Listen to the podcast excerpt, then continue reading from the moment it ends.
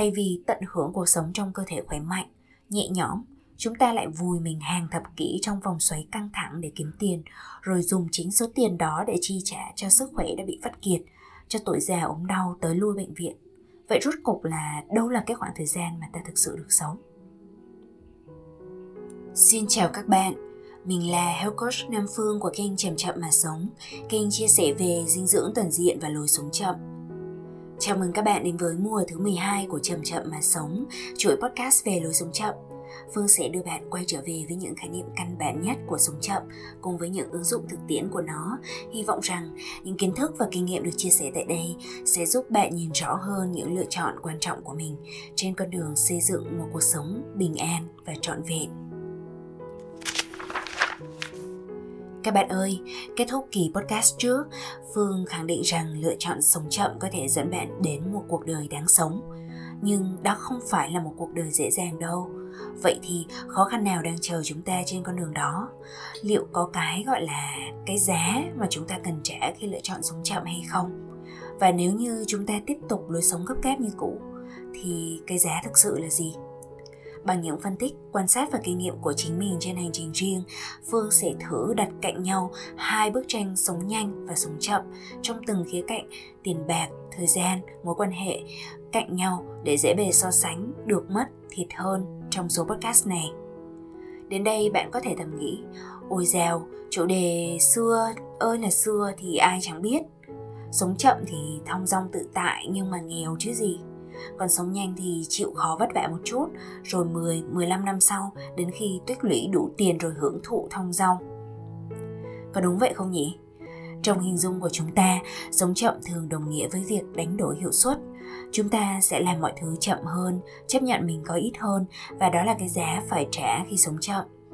Nhưng nếu Phương nói rằng cái giá phải trả khi sống chậm không đắt đến thế, và ngược lại, sống nhanh cũng sẽ lấy đi của bạn nhiều điều hơn bạn tưởng thì sao? Viễn cảnh cố gắng sống trong guồng quay vội vã mấy chục năm rồi quay trở lại sống chậm sau có phải là một chiến lược khôn ngoan không nhỉ? Phương đã từng ở tuyến đầu của cả hai phong cách sống nhanh và chậm. Sau khi ra trường, mình làm ở vị trí quản lý cấp quốc gia của một tập đoàn truyền thông Hàn Quốc với tốc độ phát triển chóng mặt và mức lương khởi điểm là hai nghìn đô cộng với cổ phiếu công ty. Sau này thì mình lại về Đà Lạt và trở thành huấn luyện viên sức khỏe. Cuộc chuyển dịch cá nhân đó đã để lại cho mình nhiều trải nghiệm giá trị. Mình rất háo hức được chia sẻ lại những kinh nghiệm ở cả hai thái cực, nhanh và chậm này, với hy vọng là bạn sẽ có cái nhìn toàn diện hơn, sâu sắc hơn về cái giá phải trả cho lựa chọn mà bạn đang hoặc có ý định theo đuổi. Sau đó thì câu hỏi nên sống nhanh hay chậm, thời điểm nào là thích hợp để giảm tốc? Chính bạn sẽ có câu trả lời cho riêng mình. Hãy bắt đầu nhé! Đầu tiên, mình sẽ vẽ ra hai bức chân dung đại diện cho sống nhanh và sống chậm. Đây là hình dung của riêng Phương thôi, bạn có thể thấy đồng cảm hoặc muốn bổ sung hay thậm chí phản biện. Mình rất mong chờ ý kiến xây dựng của các bạn như những nét vẽ mới cho bức tranh thêm hoàn thiện hơn. Đừng ngại để lại bình luận ha. Vậy câu hỏi đầu tiên là, sống nhanh thì như thế nào nhỉ? Với Phương, một người sống nhanh tiêu biểu là khi người đó mặc định đi theo những lựa chọn được số đông kỳ vọng, tốt nghiệp đại học hoặc cao hơn, kiếm một công việc văn phòng trong những tập đoàn lớn hoặc khởi nghiệp kinh doanh riêng, cố gắng ngày đêm để có thu nhập và vị trí tốt hơn, tốt hơn nữa, để có thu nhập đủ để lập gia đình, mua nhà mua xe, nuôi con và phụng dưỡng cha mẹ. Đừng hiểu nhầm ý mình, mình không hề nói những lựa chọn này là sai. Mình chỉ muốn nhấn mạnh về yếu tố nhanh của những lựa chọn này. Nhanh khi ta vô thức thiết kế cuộc đời mình theo một khuôn mẫu được định sẵn, chứ không xuất phát từ tình yêu hay khao khát thực sự của bản thân. Đến khi mệt mỏi, cũng không dám dừng lại để chăm sóc cho mình, mà tiếp tục cố gắng giữ cho được những gì mình đang có, tiền bạc, địa vị, hình ảnh tạo dựng bấy lâu. Nhìn bề ngoài, cuộc sống vẫn hoàn toàn ổn, gia đình vững chắc, ba mẹ yên lòng, xã hội trọng vọng. Chỉ là mỗi sáng phải đặt tới mấy lần chuông báo thức để gom đủ quyết tâm rời khỏi chiếc giường. Chỉ là những ngày trôi đi với cảm giác mệt mỏi, trống rỗng, chẳng muốn làm gì cả, cứ tiếp tục nhiều lên. Chỉ là càng ngày sức khỏe càng đi xuống. Người ta thường đổ lỗi cho tuổi tác, nhưng có phải vậy không? Bạn có thấy chính mình hay người thân nhất của mình như cha mẹ, bạn đời trong bức chân dung này. Còn bây giờ là bức tranh sống chậm. Người sống chậm có thể đi ngược lại hoàn toàn với dòng chảy chung, như những câu chuyện bỏ phố về rừng, trồng rau nuôi cá, làm người nông dân có tâm, vân vân. Nhưng cũng có thể người sống chậm vẫn là những công dân thành thị, sống chung cư, làm văn phòng tám tiếng. Có sao đâu nào. Khác biệt ở chỗ là họ thực sự muốn làm thay vì phải làm. Họ không lựa chọn vì ai cũng làm thế, mà nhấn một nút tạm dừng khi cần thiết, để hỏi và lắng nghe xem giá trị nào là thực sự quan trọng với mình và dành cuộc đời mình để theo đuổi điều đó. Vì vậy, mỗi sáng thức dậy là một cơ hội để làm điều mình yêu. Họ có chỗ dựa tinh thần vững chắc, có sức sống và năng lượng dồi dào. Tuy nhiên, những điều quan trọng của họ nếu không hợp mắt số đông sẽ đem lại khá là nhiều thử thách, nhất là khi họ quyết định xây dựng cuộc sống không chỉ xoay quanh tiền bạc. Gia đình thì sợ hãi, lo lắng, người ngoài thì bàn tán, chê bai. Hành trình hiểu mình và củng cố những giá trị của mình cũng đầy chông chênh và đòi hỏi sự tự vấn liên tục. Vậy thì người sống chậm có nghèo và cô đơn hay không? Hai bức tranh về sống nhanh và sống chậm rõ nét hơn nữa trong phần sau của podcast. Khi mình đào sâu vào từng khía cạnh cụ thể của cuộc sống, bạn đừng đi đâu cả nhé. Chúng ta sẽ cùng nhau trả lời những câu hỏi còn bỏ ngỏ ở phía trên. Có lẽ chủ đề nhức nhối nhất khi bàn về sống chậm là tiền bạc. Sống nhanh hiển nhiên là cho chúng ta nhiều cơ hội làm giàu hơn. Chẳng thế mà nhiều người sống nhanh đến vậy, bất chấp stress, các vấn đề sức khỏe hay sự thiếu vắng hạnh phúc. Thế nhưng có ba điều khiến mình thấy thu nhập không phải là tất cả. Thứ nhất là khái niệm lạm phát lối sống. Tức là khi mà chúng ta kiếm được càng nhiều thì các khoản phải chi càng lớn để duy trì lối sống tương ứng với cái mức thu nhập đó. Những ai mà đã từng xuất phát điểm là sinh viên rồi sau này đi làm và thăng tiến ở trên những cái nấc thang thăng tiến đó thì ắt hẳn cũng có những cái trải nghiệm này và hiểu được rằng cái ý của mình ở đây là như thế nào. Khi thu nhập lên ở một mức cao hơn, chức vụ tốt hơn thì áp lực phải bảo vệ hình ảnh mới của bản thân kéo theo hàng loạt thay đổi về thói quen, chi dùng. Trong đó dễ thấy nhất là cái cách mà chúng ta mua sắm. Chúng ta sẽ tiêu xài rộng rãi hơn, mua sắm những món đồ đắt đỏ hơn, bỏ tiền để duy trì những mối quan hệ xã hội, bạn bè, đồng nghiệp, đối tác ở cùng đẳng cấp, hay đơn thuần là biết đâu đến một ngày nào đó mình cần người ta. Ở đây Phương không có ý đánh giá ai cả, mà trước hết là Phương nói về chính mình. Ngày trước khi mà Phương ở trong vị trí quản lý cấp quốc gia của công ty phía bên Hàn thì Phương cũng phải đi gặp nhiều đối tác, và trong số đó thì Phương thấy rằng là có những vị là giám đốc cấp cao, có những vị là giám đốc điều hành của những cái công ty um, của đối tác, và có những người là người nổi tiếng nữa. Cho nên khi mà đi gặp những cái nhóm đối tượng cấp cao thì Phương cũng thấy rằng mình có cái áp lực phải mặc đồ đẹp này, xịn này, phải, ít nhất là phải chỉn chu này. Và cái thứ hai là mình phải mời người ta đi ăn ở những cái nhà hàng, và lúc đấy thì mình nghĩ rằng là nhà hàng sang trọng thì càng tốt. Thì đấy chỉ là một trong những cái phương diện mà Phương thấy rằng là bản thân mình tự gây áp lực cho, cho chính bản thân mình thôi. Ngoài ra thì khi mà trong cái quá trình mà mình làm việc với khách hàng á, ví dụ như khi mà mình làm việc với người mà làm biên tập viên truyền hình đi chẳng hạn, hay là làm em xê báo đài, thì họ cũng kể cho mình nghe những cái câu chuyện về việc rằng để duy trì cái hình ảnh của họ thì họ sẽ phải chi trả rất là nhiều cho quần áo này, rồi là chi phí để trang điểm này. Mặc dù như là họ có thể có cái khả năng trang điểm sẵn có đi chăng nữa, thì khi mà đi dẫn cho một cái chương trình lớn chẳng hạn, À, xuất hiện ở trong một cái sự kiện quan trọng, thì họ cũng sẽ phải dành ra ít nhất là một triệu đồng và thậm chí là nhiều triệu đồng chỉ cho một cái buổi mà được một chuyên gia trang điểm làm cho. Thì đấy là một trong những cái mà mình gọi là lạm phát lối sống, tức là càng ngày thì càng sẽ phải có thêm những cái áp lực đè lên mình để có thể giữ được cái hình ảnh đó. Cái tình huống này thì sẽ đẩy chúng ta vào một loại gọi là áp lực kép, tức là vừa áp lực vì công việc và trách nhiệm sẽ ngày một nhiều hơn, mà còn vừa áp lực vì những khoản chi dùng để bảo vệ lớp vỏ bên ngoài của mình. Và các bạn biết rồi đấy, nếu đã là vỏ ngoài thì vốn dĩ nó khá là mong manh. Cái thứ hai, đó là tiền của bạn không đủ để mua sức khỏe đâu. Lối sống nhanh tạo một sức ép khổng lồ lên sức khỏe của toàn xã hội các bạn ạ, bao gồm mình và bạn. À, Phương xin phép trích dẫn một vài cái số liệu thống kê để cho các bạn thấy là hiện tại cái sự thực ở trong xã hội của mình là như thế nào. Theo thống kê của Viện Sức khỏe Tâm thần, vào năm hai không hai không thì tỷ lệ dân số mắc các vấn đề tâm thần đã tăng gấp đôi trong vòng mười năm trở lại đây, từ mười lăm phần trăm lên ba mươi phần trăm. Tức là à, Phương đưa ra một cái thống kê như thế này cho các bạn dễ hình dung. Thì nếu như cứ mười người ở trong xã hội của chúng mình thì có đến ba người đang gặp các vấn đề trầm cảm, rối loạn lo âu, rối loạn cảm xúc, vân vân, ở các mức độ nặng nhẹ khác nhau. Và bạn hãy thử nghĩ về mười người thân cận nhất ở trong cuộc sống của bạn mà xem, và tự hỏi rằng họ có đang mang những gánh nặng hay tổn thương tinh thần nào cần được giúp đỡ hay không. Một số liệu khác mà Phương thấy rất là đáng chú ý đó là theo công bố tại Hội nghị Khoa học Y tế lần thứ tám tại Việt Nam năm hai không một chín thì cứ mười trường hợp tử vong thì có đến bảy trường hợp là do các bệnh không lây nhiễm, bệnh mãn tính như là tim mạch, tiểu đường, ung thư.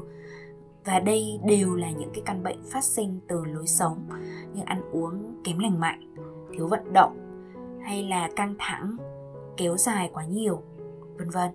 Và chúng ta hoàn toàn có thể thống kê được số tiền mà mình đã tiêu cho sức khỏe trong các đề mục như là: thứ nhất là viện phí, thứ hai là tiền thuốc men, thiết bị y tế, thứ ba là cái ngày công lao động, ngày nghỉ làm khi ốm mệt, và thứ tư là tiền bồi dưỡng, phục hồi, những cái món ăn, thực phẩm, chức năng đắt đỏ mà chúng ta thường là phải chi dùng khi mà mình cảm thấy phải bồi bổ sức khỏe chẳng hạn.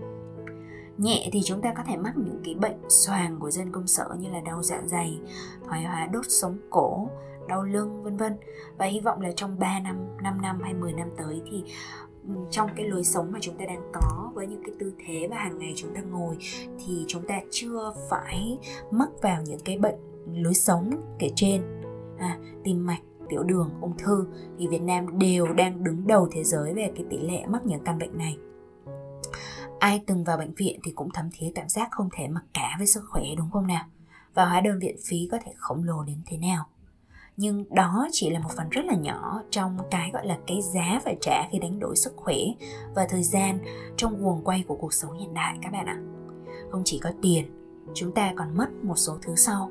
Cái thứ nhất là năng lượng và những cái cảm xúc tiêu cực khi đối diện với bệnh tật của mình và những người thân yêu. Cái thứ hai là chính cái quãng thời gian thực sự được sống trên đời.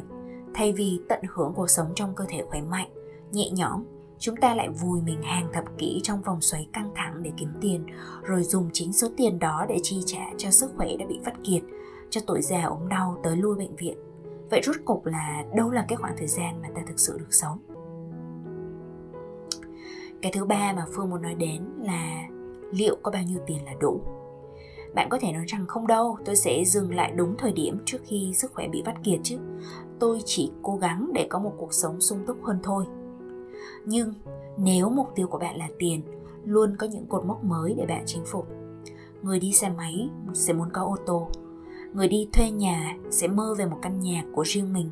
Người đã có một căn nhà lại lên kế hoạch cho những món bất động sản tiếp theo. Và khi có những cái món bất động sản tiếp theo thì các bạn sẽ nghĩ đến những cái khoản đầu tư khác. Bạn nghĩ rằng mình không ham cầu vật chất và chỉ phấn đấu với những người thân của mình thôi ư? Mục tiêu theo đuổi cũng sẽ dài bất tận luôn. Nào là phải có một căn nhà riêng cho hai vợ chồng, rồi phải chuẩn bị tài sản để lại cho con cái. Con mình nên được hưởng những dịch vụ tốt nhất như là thực phẩm ngoại nhập, quần áo đắt tiền, đầu tư cho tương lai, học trường tư, đi du học, vân vân. Và ba mẹ mình cũng cần một khoản để an nhàn hưởng thụ lúc về già, vân vân. Thì dù bạn có hoàn thành bao nhiêu mục trong số những cái gạch đầu dòng trên thì luôn có người làm được nhiều hơn bạn, và bạn có thể mắc vào cái tâm lý so sánh. Vậy đâu là cột mốc khi chạm tới bạn có thể yên tâm dừng lại? Thế nào là đủ? Đây là câu hỏi Phương đã đặt ra cho rất nhiều khách hàng của mình, từ các cô bác lớn tuổi tới những bà mẹ làm văn phòng hay doanh nhân bận rộn thành đạt theo tiêu chuẩn chung. Nhưng mà gần như không một ai có thể trả lời với một con số cụ thể cả. Còn bạn thì sao? Vậy thì nói đến đây thì chúng ta có thể đặt ra một cái câu hỏi tiếp theo là người sống chậm sẽ giải quyết vấn đề về tiền bạc ra sao? Phương không thể đưa ra những câu trả lời hoàn hảo đại diện cho tất cả những người sống chậm ở trên đời. Nhưng đây là một vài cái kinh nghiệm thực tế mà Phương đã trải qua và muốn chia sẻ với các bạn. Cái thứ nhất thì Phương thấy rằng nó đơn thuần thế này: mình bớt nhu cầu thì sẽ bớt chi tiêu, và mình có thể duy trì cái lối sống thanh đạm và giản dị Khi mà sống thanh đạm và giản dị thì bạn vẫn có thể làm cái nghề của mình nhưng mà theo một cách khác. Phương lấy ví dụ như là ngày xưa khi mà Phương mới bắt đầu vào làm cái uh, nghề huấn luyện viên sức khỏe, thì bởi vì là ảnh hưởng bởi những cái hình ảnh rất là nổi bật, rất là lộng lẫy của một vài huấn luyện viên khác, mà mình nghĩ rằng là bản thân mình cũng phải như thế. Và mình cũng từng uh, đã có những cái áp lực về mặt hình ảnh. Nhưng mà sau rồi thì mình phát hiện ra rằng thật ra cái hình ảnh của mình tốt nhất luôn là hình ảnh chân thật nhất, khi mình tự nhiên là mình nhất. Và khi mà mình duy trì được đúng cái hình ảnh chân thực của mình rồi á, thì mình sẽ thu hút đúng cái nhóm đối tượng khách hàng mà phù hợp với mình. Phương lấy ví dụ như khi mà Phương không phấn son và ăn mặc giản dị, thì một cách tự nhiên mình, thứ nhất là mình thoải mái được làm mình hơn và mình phát ra được những cái thông điệp mà nó chân thành hơn. Và cái thứ hai là những cái khách hàng mà tìm đến Phương nó sẽ khác với những cái nhóm khách hàng mà tìm đến với những người có cái dạng hình ảnh khác. Đó, thì Phương thấy rằng là kiểu gì thì cũng có khách hàng à, nếu như thực sự là mình có cung cấp giá trị. Cái thứ hai á, là trong cuộc sống này thì ngoài tiền ra còn rất nhiều nguồn lực phi tiền tệ khác. Phương lấy ví dụ như là khi mà Phương xây nhà nhỏ, thì bên cạnh những cái khoản mà bắt buộc phải chi bởi tiền, thì Phương đã huy động rất là nhiều những cái nguồn lực từ, ví dụ như là có bạn nào mà uh, muốn tới làm uh, làm cùng với Phương để mà học hỏi và lấy kinh nghiệm làm nhà có thể đến, thì đấy là cái cái nguồn lực về công lao động. Phương sẽ cũng vẫn sẽ trả công cho các bạn, nhưng mà với một cái số tiền mà nó chỉ tương ứng đối với cái năng lực hiện tại của các bạn. Cái thứ hai là Phương cũng huy động cả những cái nguồn mà mình xin uh, nhặt được. Ví dụ như thậm chí mình đi nhặt bãi rác, hay là mình xin của những người mà họ đã không dùng nữa, mình xin đồ cũ. Đó, thì cộng đồng gửi đến rất là nhiều. Và đấy chỉ là một trong những cái cách mà mình làm thôi. Thì Phương thấy rằng cái nguồn lực phi tiền tệ, nếu mà chúng ta biết cách xoay chuyển nó, thì cái việc mà chúng ta tiết kiệm được một cái khoản tiền vô cùng vô cùng lớn, nó là hoàn toàn có thể. Nguồn lực phi tiền tệ ở đây có thể là về mặt thông tin, à, có thể là về mặt vật chất mà ai đó đã không dùng nữa, à, về mặt à, cái sự hiện diện, cái sức lắng nghe, à, và cái sự động viên tinh thần, đều là những cái nguồn lực các bạn ạ.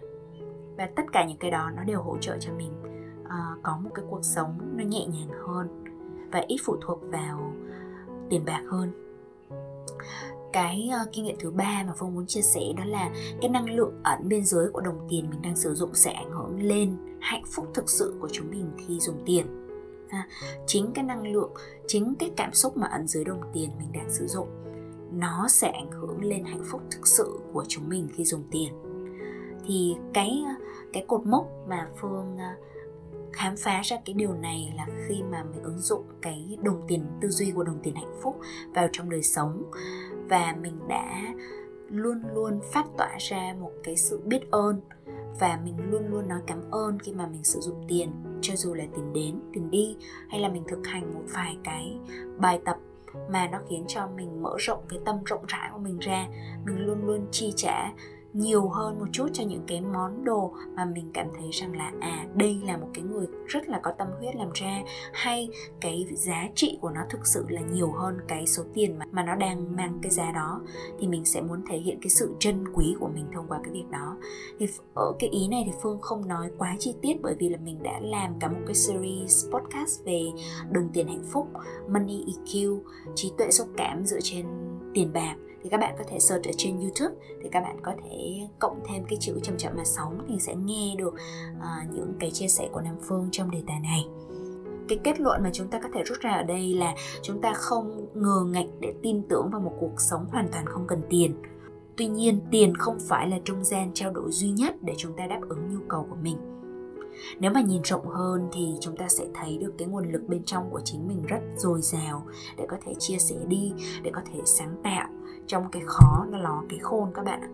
Và nhất là khi mà chúng ta biết cách kết nối với cộng đồng, thì chúng ta sẽ cộng sinh, cộng hưởng với nhau, tạo nên một hệ sinh thái đa dạng dồi dào.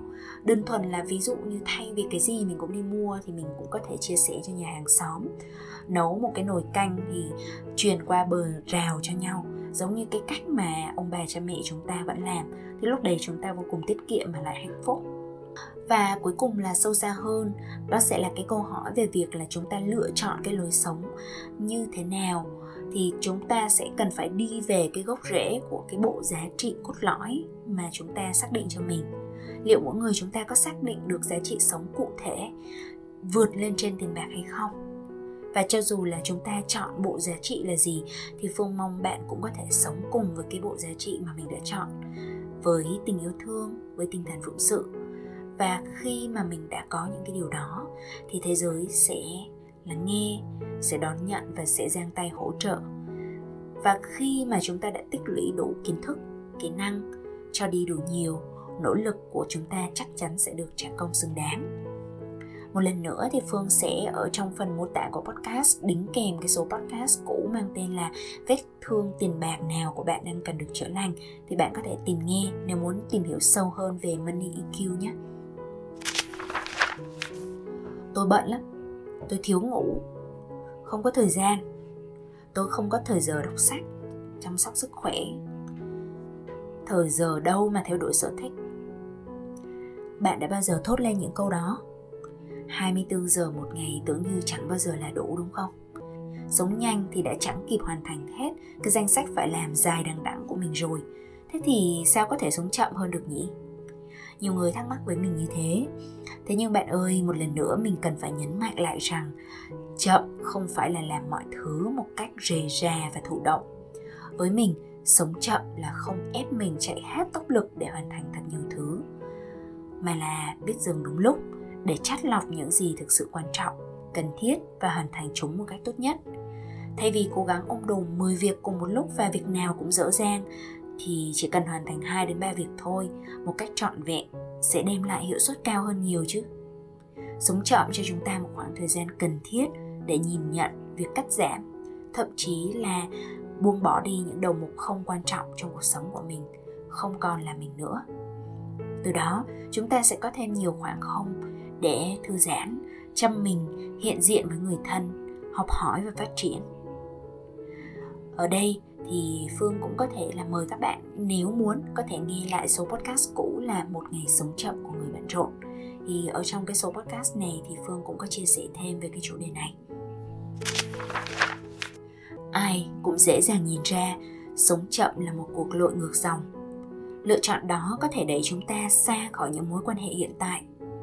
Trong một buổi có mặt cho nhau của bộ lạc Thân Khỏe Tâm An vào thứ sáu hàng tuần, thì mình đã hỏi các anh chị em về một vấn đề mà mọi người đang mắc phải và mong muốn được giải quyết trong cuộc sống. Các thành viên bộ lạc, những người đang thực hành sống chậm đã kể rất nhiều câu chuyện khác nhau, nhưng cái điểm chung nhất là những cái cảm xúc khó khăn như là cô đơn, sợ hãi, chông chênh khi dung hòa những mối quan hệ bên ngoài trên hành trình riêng của mình. Từ những khác biệt nho nhỏ như muốn từ chối một bữa buffet, ăn nhậu ồn ào cùng anh em đồng nghiệp, cảm giác không thoải mái khi người nhà lãng phí thực phẩm, mua đồ ngoại nhập, sử dụng nhiều bao ni lông, tới những khúc mắc lớn và sâu sắc hơn như là nỗi lo lắng của ba mẹ khi thấy con mình từ bỏ công việc ổn định để đi theo tiếng gọi con tim, làm những cái nghề lông ba lông bông không hợp đồng, bảo hiểm không hứa hẹn thăng tiến, vân vân. Nếu bạn đã từng nếm trải cảm giác chông chênh và cô đơn này, cho Phương được nắm tay và ôm bạn một cái thật chặt nhé. Và hãy biết rằng bạn không có một mình. Bản thân mình cũng rất thấm thía cảm giác đó. Nhưng chuyện của Phương nghe miết các bạn cũng chán, đúng không? Lần này mình sẽ kể sơ nhanh cái chuyện của chính mẹ của mình. Thì mẹ của mình là đã chuyển vào Đà Lạt sống cùng con gái từ năm hai không một chín, khi mà mình mới bắt đầu xây dựng nhà nhỏ. Thì cái khoảng thời gian mà mình bắt đầu làm nhà còn chưa có đường dẫn đến nhà các bạn ạ. Và cái con dốc nó rất là trơn trượt và nó không khác gì ở nơi vùng sâu vùng xa cả. Nó hẻo lánh vô cùng. Và ngay cả khi mà có đường rồi thì xung quanh cây, bụi, các thứ mọc lên ùn ùn. Cho nên khi mà họ hàng nhà mình tìm đến và thăm hai mẹ con thì về mới bức xúc và nói với mẹ mình rằng là sao chị có thể lại ở một cái nơi mà nó như thế. Và mọi người còn định tìm cách can thiệp, à, muốn đưa mẹ mình quay trở về với lối sống thị thành cũ. Nhưng mà rồi á, thì mẹ mình cũng cố gắng là động viên để cho mọi người yên tâm. Thế sau đó thì khi mà mẹ ở Đà Lạt thì mẹ dần dần tìm thấy được rất là nhiều những kết nối có ý nghĩa và gắn bó như gia đình ở ngay trong chính cộng đồng này, và ai cũng đến giúp đỡ nhau khi mà người khác cần. Ví dụ như là đội bếp chay từ thiện, rồi những người tu tập, những gia đình anh chị em bạn bè, vòng tròn hạnh phúc mà chính bản thân mình đã tổ chức ra. Và dần dần thì mẹ mình rất là tận hưởng cái lối sống này. Và mỗi buổi chiều thì mẹ hay ngắm cái đàn cò bay về, hay là à, những cái con chim lạ lạ nó đậu ở trên ngọn cây và chỉ cho mình. Mẹ thấy rất là hạnh phúc. Ngược lại thì những người đang sống ở trong vòng xoáy siêu tốc của lối sống nhanh thì có vẻ rất là dễ kết giao, đúng không? Nhưng trong số đó thì có bao nhiêu người là những mối quan hệ thực sự sâu sắc và có tính nuôi dưỡng? Hay là ai cũng đã quá mệt mỏi tới kiệt quệ trong đời sống của riêng mình và chỉ giải sầu qua những cuộc vui chóng vánh nhỉ? Phương không biết, nhưng tạm thời ở đây cái kết luận của mình là sống chậm dù nó có chút thử thách nhưng cũng là một cái bộ lọc cho các mối quan hệ, và dần dần thì nó sẽ để lại cho ta được ở bên đúng những người cùng tần sóng, chia sẻ đúng những cái giá trị mà mình đang có, và những cái mối quan hệ bền chặt sẽ cùng nhau phát triển, mang lại niềm vui và hạnh phúc lớn lao hơn nữa. Với những mối quan hệ mà không thể thay đổi như là gia đình chẳng hạn, thì sau rốt, hạnh phúc và sự bình an của chính mình là minh chứng quan trọng nhất cho sự lựa chọn của chính mình. Và ví dụ như mẹ Phương đã cũng đã từng lo lắng về cái con đường mà mình đi, sao mà nó lạ quá. Nhưng mà giờ đây thì dần dần mẹ đã thấu hiểu và là người thân cận, đồng hành sát cánh nhất ở trên hành trình sống chậm của mình đó. Bạn ơi, Phương cảm ơn bạn đã ở lại đây đến giờ phút này. Hy vọng rằng là Phương thu âm, và nếu như có lọt một chút cái tiếng ồn ở trong background thì bạn cũng thông cảm nhé. Hiện tại thì uh, hàng xóm của Phương đang hát karaoke, và những cái khu ở xung quanh căn nhà của Phương cũng đã bắt đầu xuất hiện nhiều cái nhân tố uh, của du lịch này, của kinh doanh này.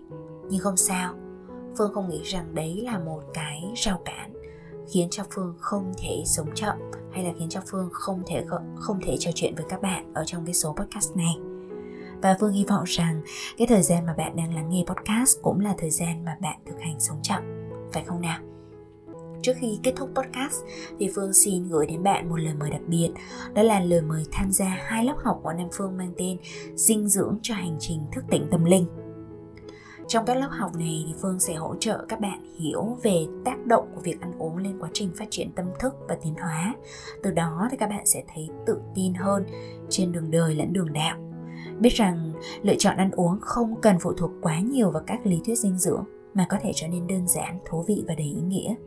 Biết rằng bạn có thể được lựa chọn dựa trên những tín hiệu trực tiếp nhất nơi cơ thể và tiếng nói thông tuệ ở bên trong chính mình. Hai lớp này là hoàn toàn miễn phí nếu bạn tham gia đầy đủ trực tiếp. Thời gian đăng ký là đến hết ngày ba mươi tháng bảy năm hai nghìn không trăm hai mươi hai.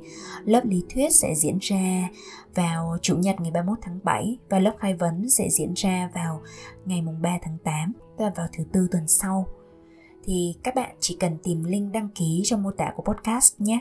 Và hy vọng sẽ được gặp nhiều bạn thính giả của Chầm Chậm Mà Sống trong lớp học cùng Nam Phương. Bây giờ thì đã đến lúc kết thúc podcast của tuần này rồi. Dù có duyên được gặp hay không thì Phương xin cảm ơn kết nối quý giá này giữa mình và bạn, và hy vọng là sẽ còn nhiều dịp trao thêm giá trị cho bạn trong tương lai. Bây giờ thì xin chào tạm biệt. Chúc cho các bạn có ngày thật vui và đêm thật yên.